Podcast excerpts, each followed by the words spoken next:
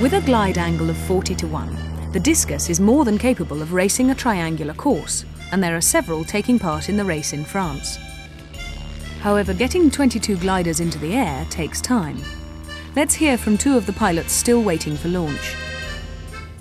Julie, you're flying a discus today. How do you feel about that? Good, the sky looks very good now, and uh, there was some cirrus hanging around high cloud earlier, but that seems to be dissipating, and we've got nice cumulus around, generally around the task area.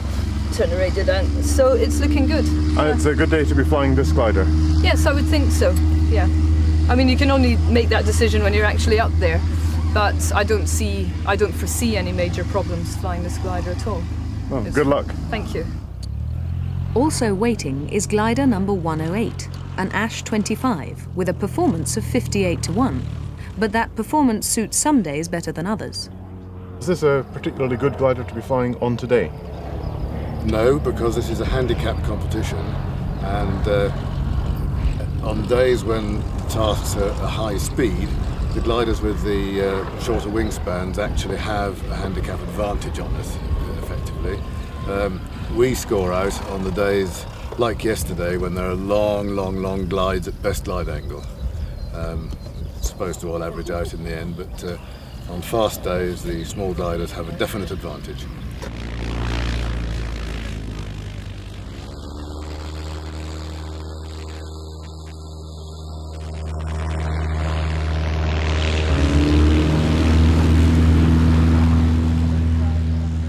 Once you've got them all up into the air, the race can commence.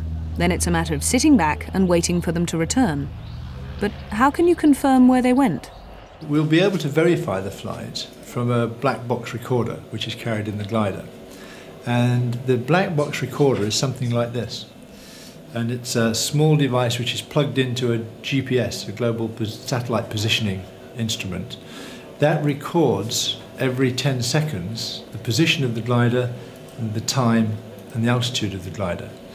We then take the information out of here into a computer and we then show that information on a screen and it will show us the exact track of the glider and the exact position at any one time from which we can get the start time, the position at each of the turning points and the finish time.